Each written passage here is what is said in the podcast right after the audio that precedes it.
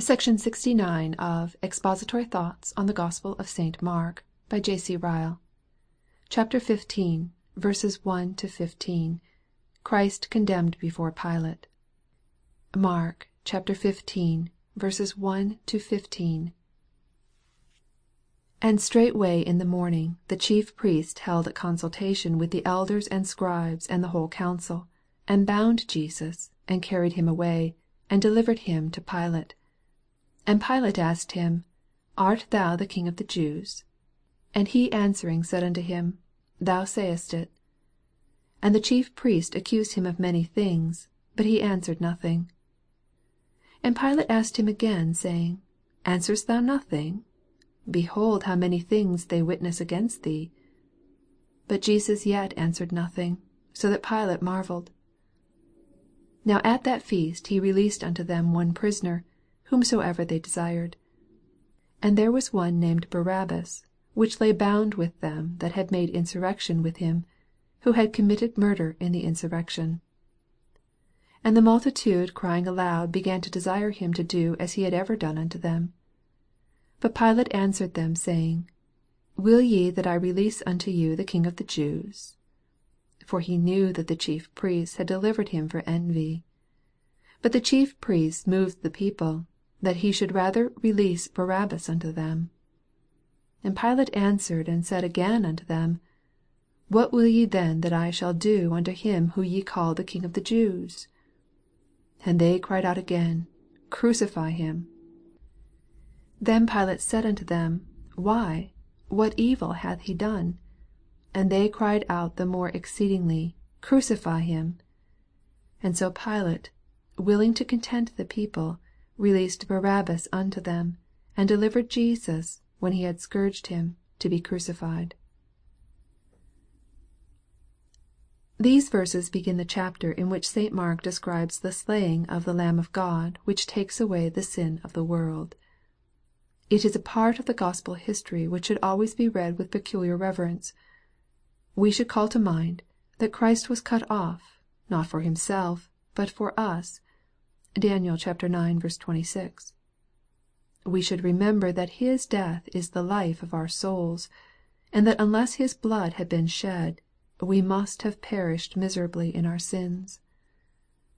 Let us mark in these verses, what a striking proof the Jewish rulers gave to their own nation that the times of Messiah had come. The chapter opens with the fact that the chief priests bound Jesus and delivered him to Pilate, the Roman governor. Why did they do so? Because they had no longer the power of putting any one to death, and were under the dominion of the Romans. By this one act and deed they declared that the prophecy of Jacob was fulfilled. The sceptre had departed from Judah, and the lawgiver from between his feet. And Shiloh the Messiah, whom God had promised to send, must have come. (Gen. xlix. 10.) Yet there is nothing whatever to show that they remembered this prophecy. Their eyes were blinded. They either could not, or would not, see what they were doing. Let us never forget that wicked men are often fulfilling God's predictions to their own ruin, and yet know it not. In the very height of their madness, folly, and unbelief, they are often unconsciously supplying fresh evidence that the Bible is true.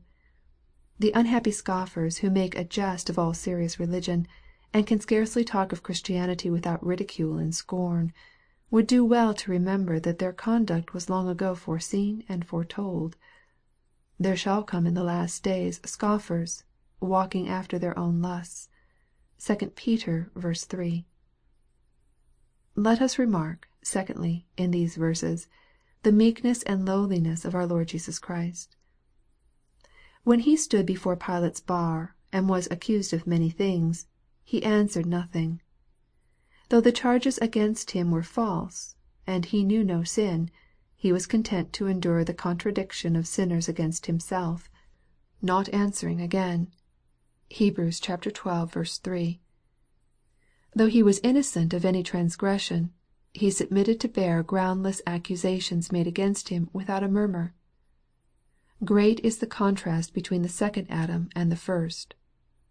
Our first father Adam was guilty, and yet tried to excuse himself. The second Adam was guiltless, and yet made no defence at all. As a sheep before her shearers is dumb, so openeth he not his mouth. (Isaiah liii. 7.) Let us learn a practical lesson from our Saviour's example. Let us learn to suffer patiently, and not to complain, whatever God may think fit to lay upon us. Let us take heed to our ways, that we offend not in our tongues in the hour of temptation. (Psalm xxxix. 1.) Let us beware of giving way to irritation and ill temper, however provoking and undeserved our trials may seem to be. Nothing in the Christian character glorifies God so much as patient suffering. If when ye do well and suffer for it, ye take it patiently, this is acceptable with God. For even hereunto were ye called, because Christ also suffered for us, leaving us an example that ye should follow in His steps. 1 Peter ii. 20, 21. Let us mark thirdly, in these verses, the wavering and undecided conduct of Pilate. It is clear from the passage before us that Pilate was convinced of our Lord's innocence. He knew that the chief priests had delivered him for envy. We see him feebly struggling for a time to obtain our Lord's acquittal, and to satisfy his own conscience. At last he yields to the importunity of the Jews, and willing to content the people, delivers Jesus to be crucified, to the eternal disgrace and ruin of his own soul. A man in high place without religious principles, is one of the most pitiable sights in the world. He is like a large ship tossed to and fro on the sea without compass or rudder. His very greatness surrounds him with temptations and snares. It gives him power for good or evil, which, if he knows not how to use it aright, is sure to bring him into difficulties, and to make him unhappy. Let us pray much for great men. They need great grace to keep them from the devil. High places are slippery places. No wonder that St. Paul recommends intercession for kings and for all that are in authority. (1 Tim. ii. 1.) Let us not envy great men. They have many and peculiar temptations. How hardly shall a rich man enter the kingdom of God! Seekest thou great things for thyself? Seek them not. (Jer. xl. 5.)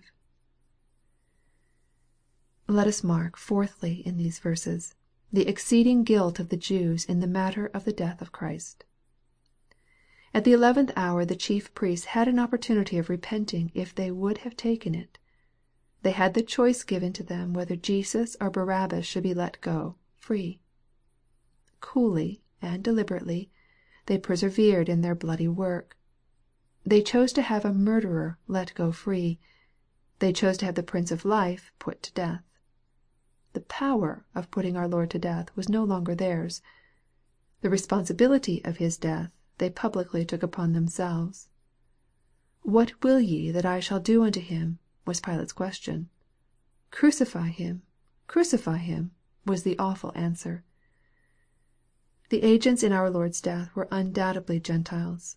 But the guilt of our Lord's death must always rest chiefly upon the Jews. We marvel at the wickedness of the Jews at this part of our Lord's history, and no wonder. To reject Christ and choose Barabbas was indeed an astounding act. It seems as if blindness, madness, and folly could go no further.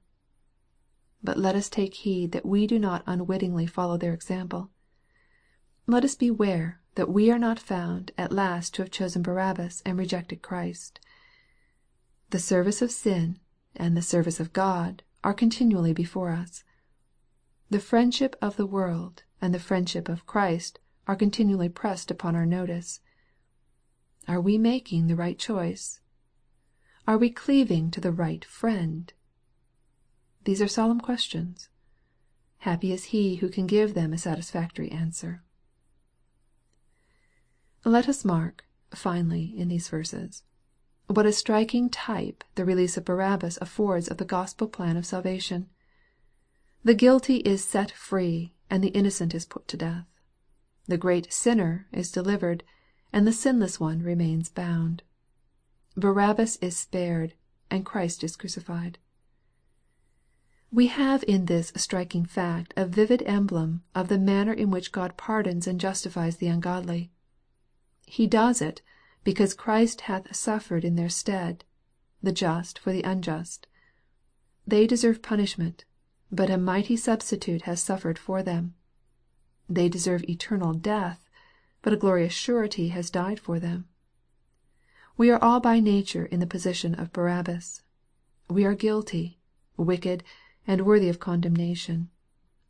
But when we were without hope, Christ the innocent died for the ungodly. And now God for Christ's sake can be just, and yet the justifier of him who believeth in Jesus. Let us bless God that we have such a glorious salvation set before us. Our plea must ever be, not that we are deserving of acquittal, but that Christ has died for us let us take heed, that having so great a salvation, we really make use of it for our own souls. May we never rest till we can say by faith, Christ is mine. I deserve hell, but Christ has died for me, and believing in Him, I have a hope of heaven. End of section 69. Section 70 of Expository Thoughts on the Gospel of St. Mark by J.C. Ryle chapter 15, verses 16 to 32. Christ is mocked and crucified. Mark chapter 15, verses 16 to 32. And the soldiers led him away into the hall, called Praetorium, and they called together the whole band. And they clothed him with purple, and plaited a crown of thorns, and put it about his head, and began to salute him, Hail, King of the Jews! And they smote him on the head with a reed, and did spit upon him, and bowing their knees worshipped him. And when they had mocked him, they took off the purple from him, and put his own clothes on him, and led him out to crucify him. And they compelled one Simon, a Cyrenian, who passed by, coming out of the country, the father of Alexander and Rufus, to bear his cross. And they bring him unto the place Golgotha, which is, being interpreted, the place of a skull. And they gave him to drink wine mingled with myrrh, but he received it not. And when they had crucified him, they parted his garments, casting lots upon them, what every man should take. And it was the third hour, and they crucified him. And the superscription of his accusation was written over, the King of the Jews.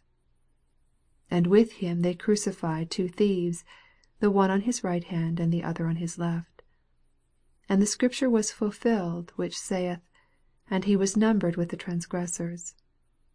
And they that passed by railed on him, wagging their heads, and saying, Ah, thou that destroyest the temple, and buildest it in three days, save thyself, and come down from the cross. Likewise also the chief priests mocking, said among themselves with the scribes, He saved others, himself he cannot save. Let Christ the King of Israel descend now from the cross, that we may see and believe. And they that were crucified with him reviled him. The passage we have now read is one of those which show us the infinite love of Christ towards sinners.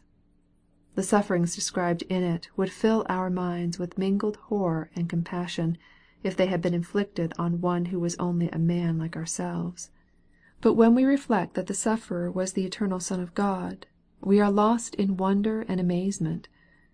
And when we reflect further that these sufferings were voluntarily endured to deliver sinful men and women like ourselves from hell, we may see something of St. Paul's meaning when he says, the love of Christ passeth knowledge. God commendeth his love toward us in that while we were yet sinners, Christ died for us.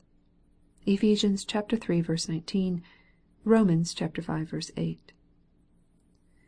We shall find it useful to examine separately the several parts of our Lord's passion.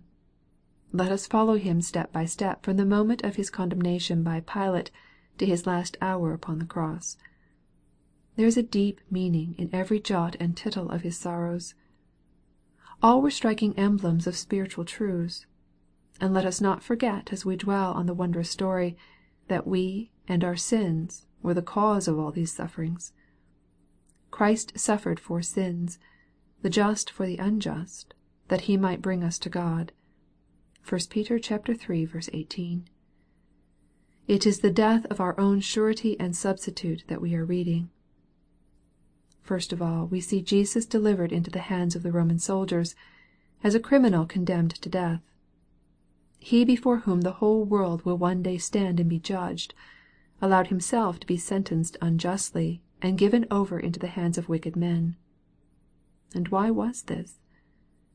It was that we, the poor sinful children of men, believing on Him, might be delivered from the pit of destruction, and the torment of the prison of hell. It was that we might be set free from every charge in the day of judgment, and be presented faultless before God the Father with exceeding joy. Secondly, we see Jesus insulted and made a laughing stock by the Roman soldiers. They clothed him with purple, in derision, and put a crown of thorns on his head, in mockery of his kingdom. They smote him on the head with a reed, and did spit upon him, as one utterly contemptible and no better than the filth of the world. (1 Cor. iv. 13.) And why was this?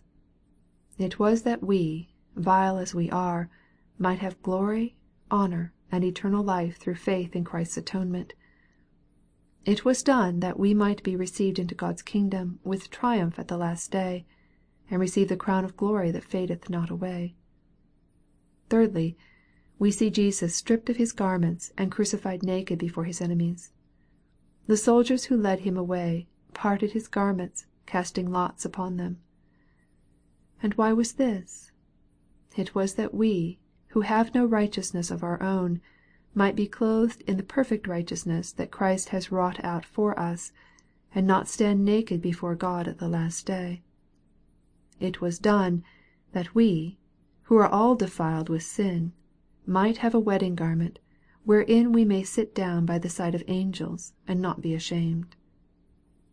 Fourthly, we see Jesus suffering the most ignominious and humiliating of all deaths, even the death of the cross. It was the punishment reserved for the worst of malefactors. The man on whom it was inflicted was counted accursed. It is written, Cursed is every one that hangeth on a tree. (Gal. iii. 13.) And why was this? It was that we, who are born in sin and children of wrath, might be counted blessed for Christ's sake. It was done to remove the curse which we all deserve because of sin, by laying it on Christ.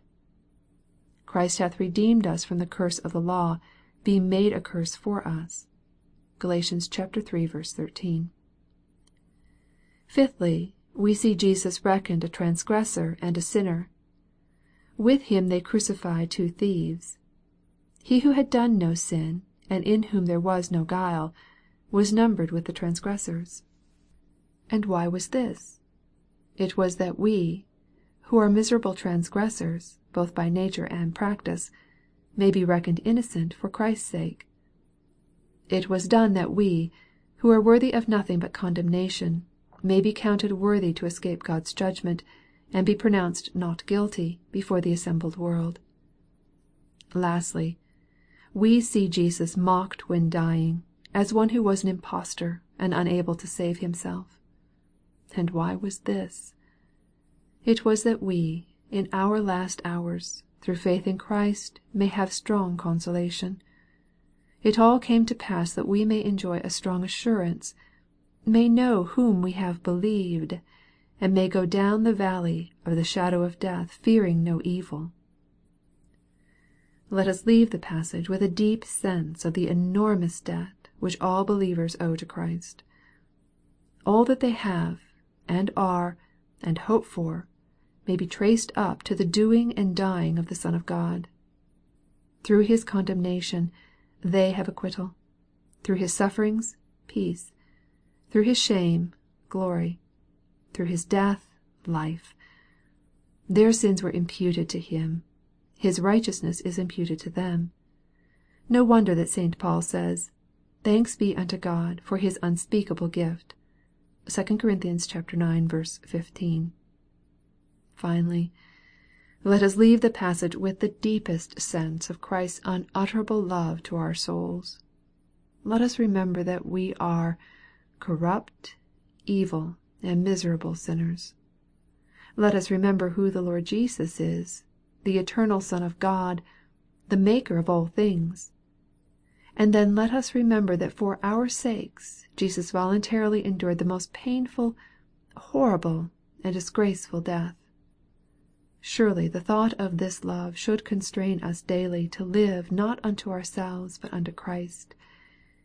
It should make us ready and willing to present our bodies a living sacrifice to Him who lived and died for us. (2 Cor. v. 4. Rom. xii. 1.) Let the cross of Christ be often before our minds. Rightly understood, no object in all Christianity is so likely to have a sanctifying as well as a comforting effect on our souls. SECTION 71. Section 71 of Expository Thoughts on the Gospel of St. Mark, by J. C. Ryle. Chapter 15, verses 33 to 38. Christ's death, and signs accompanying it. Mark xv. 33 to 38. And when the sixth hour was come, there was darkness over the whole land until the ninth hour. And at the ninth hour Jesus cried with a loud voice, saying, Eloi, Eloi, lama sabachthani, which is, being interpreted, My God, my God, why hast thou forsaken me? And some of them that stood by when they heard it said, Behold, he calleth Elias. And one ran and filled a sponge full of vinegar, and put it on a reed, and gave him to drink, saying, Let alone; let us see whether Elias will come to take him down. And Jesus cried with a loud voice, and gave up the ghost. And the veil of the temple was rent in twain from the top to the bottom. We have in these verses the death of our Lord Jesus Christ. All deaths are solemn events. Nothing in the whole history of a man is so important as his end. But never was there a death of such solemn moment as that which is now before us. In the instant that our Lord drew His last breath, the work of atonement for a world's sin was accomplished. The ransom for sinners was at length paid the kingdom of heaven was fully thrown open to all believers. All the solid hope that mortal men enjoy about their souls, may be traced to the giving up the ghost on the cross. Let us observe, in these verses, the visible signs and wonders which accompanied our Lord's death. St. Mark mentions two in particular, which demand our attention. One is the darkening of the sun for the space of three hours. The other is the rending of the veil which divided the Holy of holies from the holy place in the temple. Both were miraculous events. Both had, no doubt, a deep meaning about them. Both were calculated to arrest the attention of the whole multitude assembled at Jerusalem. The darkness would strike even thoughtless Gentiles, like Pilate and the Roman soldiers. The rent veil would strike even Annas and Caiaphas and their unbelieving companions. There were probably few houses in Jerusalem that evening in which men would not say, We have heard and seen strange things to day. What did the miraculous darkness teach? It taught the exceeding wickedness of the Jewish nation. They were actually crucifying their own Messiah, and slaying their own King. The Sun Himself hid His face at the sight. It taught the exceeding sinfulness of sin in the eyes of God. The Son of God Himself must needs be left without the cheering light of day, when He became sin for us, and carried our transgressions. It is almost unnecessary to remark, that the darkness which covered the heavens on the day of the crucifixion could not possibly have been occasioned by an eclipse of the sun, because the passover was always held at full moon. It is evident that the darkness was miraculous, and caused by some special interference with the course of nature. What did the miraculous rending of the veil mean? It taught the abolition and termination of the whole Jewish law of ceremonies. It taught that the way into the holiest of all was now thrown open to all mankind by Christ's death. (Heb. ix. 8.) It taught that Gentiles as well as Jews might now draw nigh to God with boldness, through Jesus the one High Priest, and that all barriers between man and God were for ever cast down. May we never forget the practical lesson of the rent veil. To attempt to revive the Jewish ceremonial in the Church of Christ, by returning to altars, sacrifices, and a priesthood, is nothing better than closing up again the rent veil, and lighting a candle at noonday. May we never forget the practical lesson of the miraculous darkness. It should lead our minds on to that blackness of darkness which is reserved for all obstinate unbelievers. (Jude 13.) The darkness endured by our blessed Surety on the cross was only for three hours. The chains of darkness which shall bind all who reject His atonement and die in sin, shall be for evermore.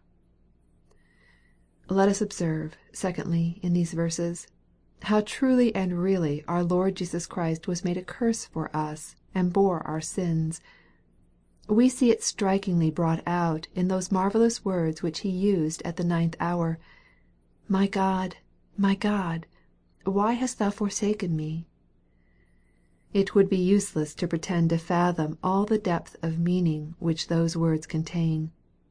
They imply an amount of mental suffering such as we are unable to conceive. The agony of some of God's holiest servants has been occasionally very great, under an impression of God's favor being withdrawn from them. What then may we suppose was the agony of the holy Son of God, when all the sin of all the world was laid upon His head, when He felt Himself reckoned guilty, though without sin, when He felt His Father's countenance turn away from Him the agony of that season must have been something past understanding. It is a high thing. We cannot attain to a comprehension of it. We may believe it, but we cannot explain and find it out to perfection. One thing, however, is very plain, and that is the impossibility of explaining these words at all, except we receive the doctrine of Christ's atonement and substitution for sinners.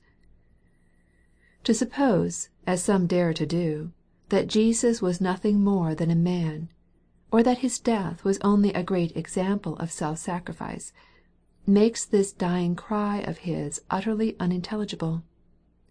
It makes Him appear less patient and calm in a dying hour than many a martyr, or even than some heathen philosophers. One explanation alone is satisfactory. That explanation is the mighty scriptural doctrine of Christ's vicarious sacrifice and substitution for us on the cross.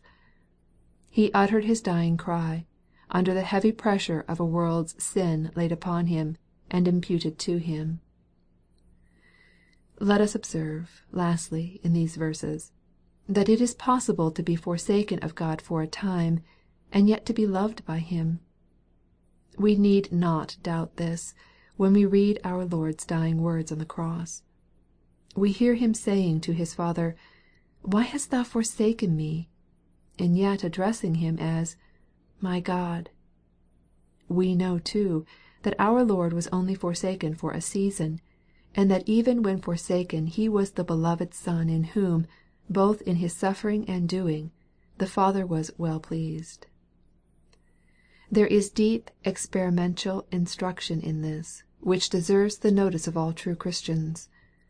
No doubt there is a sense in which our Lord's feeling of being " forsaken" was peculiar to Himself, since He was suffering for our sins and not for His own.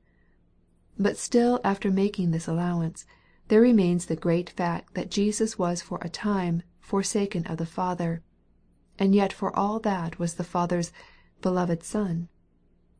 As it was with the great Head of the Church, so it may be in a modified sense with His members. They too, though chosen and beloved of the Father, may sometimes feel God's face turned away from them.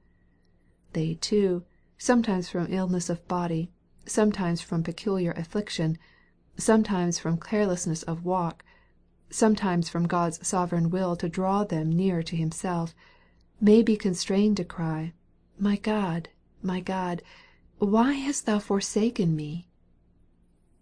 It becomes believers who feel forsaken, to learn from our Lord's experience not to give way to despair. No doubt they ought not to be content with their position.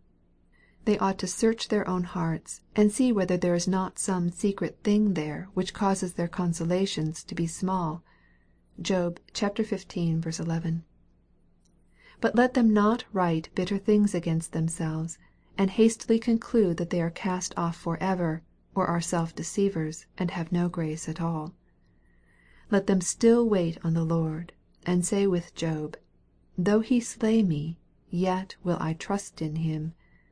(Job xiii. 15.) Let us remember the words of Isaiah and David, ' Who is among you that feareth the Lord, that walketh in darkness, and hath no light? Let him trust in the name of the Lord, and stay upon his God.'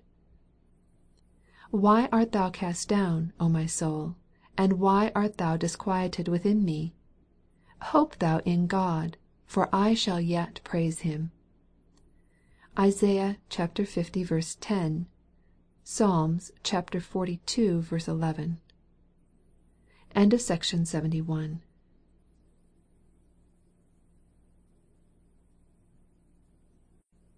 Section 72 of Expository Thoughts on the Gospel of St. Mark by J.C. Ryle CHAPTER XV. 39 47. Christ's burial. Mark xv. 39 47. 1 And when the centurion, which stood over against him, saw that he so cried out, and gave up the ghost, he said, Truly this man was the Son of God. 2 There were also women looking on afar off; among whom was Mary Magdalene, and Mary the mother of James the less and of Joses, and Salome; who also, when he was in Galilee, followed him, and ministered unto him; and many other women which came up with him into Jerusalem. 3 And now, when the even was come, because it was the preparation, that is, the day before the sabbath, Joseph of Arimathea, an honourable counsellor, who also waited for the kingdom of God, came, and went in boldly unto Pilate, and craved the body of Jesus. 4 And Pilate marvelled if he were already dead, and calling unto him the centurion, asked him whether he had been any while dead. 5 And when he knew it of the centurion, he gave the body to Joseph. 6 And he bought fine linen, and took him down, and wrapped him in the linen, and laid him in a sepulchre which was hewn out of a rock, and rolled a stone unto the door of the sepulchre. 7 And Mary Magdalene and Mary the mother of Joses beheld where he was laid. The death of our Lord Jesus Christ is the most important fact in Christianity. On it depends the hopes of all saved sinners, both for time and eternity. We need not therefore to be surprised to find the reality of His death carefully placed beyond dispute. Three kinds of witnesses to the fact are brought before us in the verses we have now read. The Roman centurion, who stood near the cross, the women who followed our Lord from Galilee to Jerusalem, the disciples, who buried Him, were all witnesses that Jesus really died. Their united evidence is above suspicion. They could not be deceived. What they saw was no swoon, or trance, or temporary insensibility.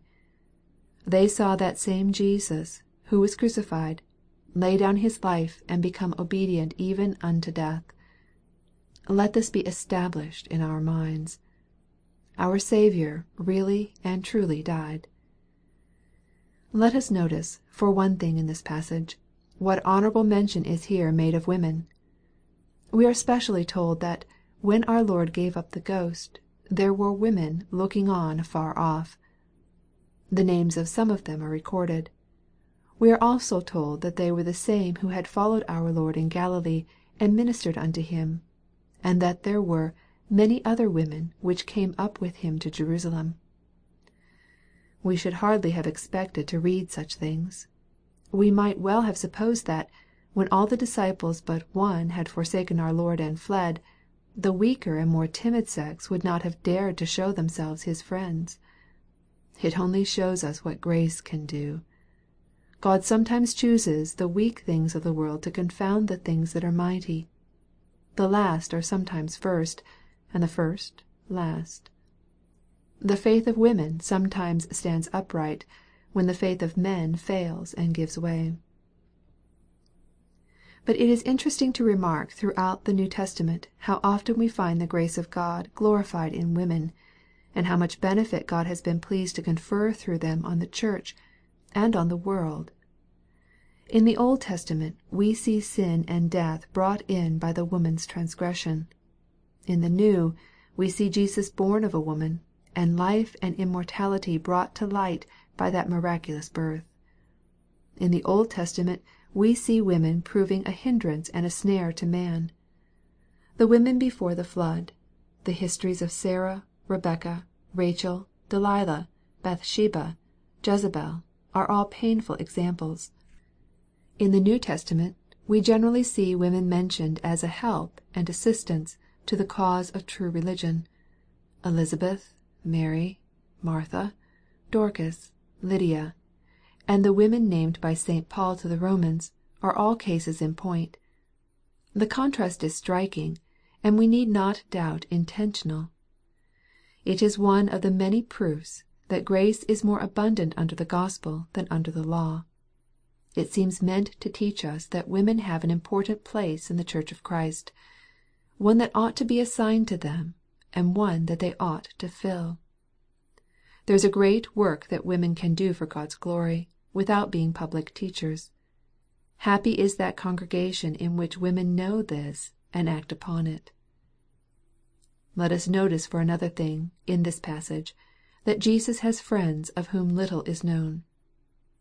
We cannot conceive a more remarkable proof of this than the person who is here mentioned for the first time, Joseph of Arimathea.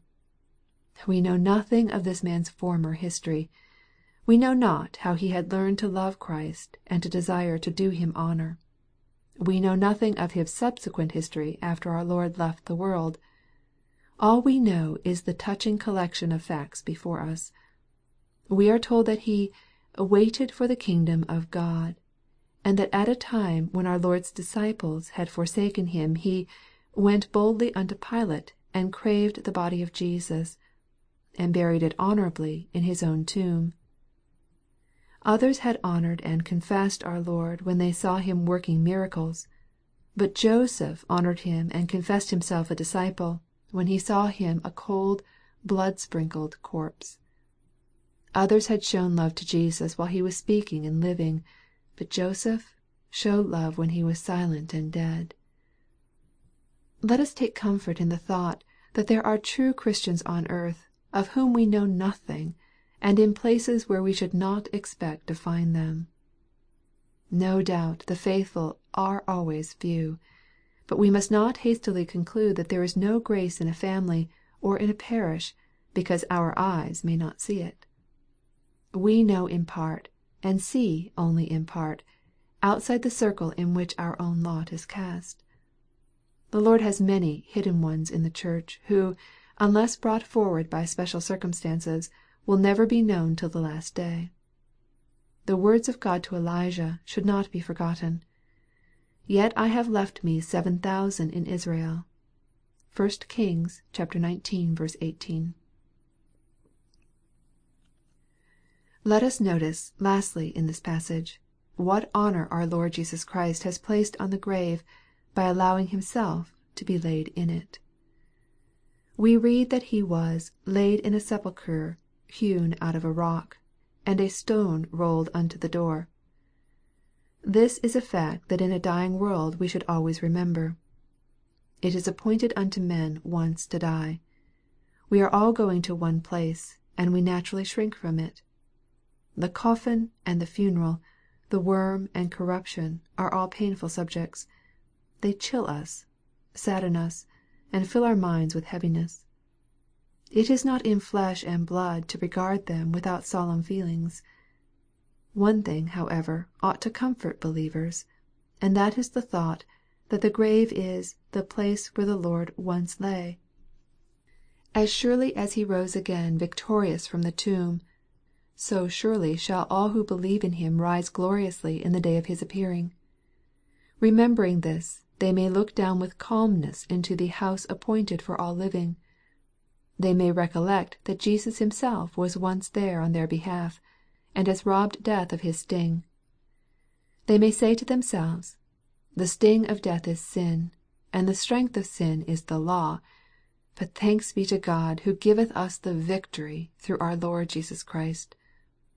(1 Cor. xv. 56, 57.)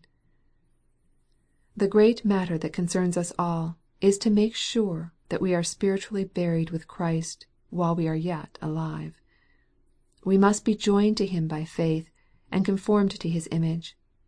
With Him we must die to sin, and be buried by baptism into His death. (Rom. vi. 4.) With Him we must rise again and be quickened by His Spirit.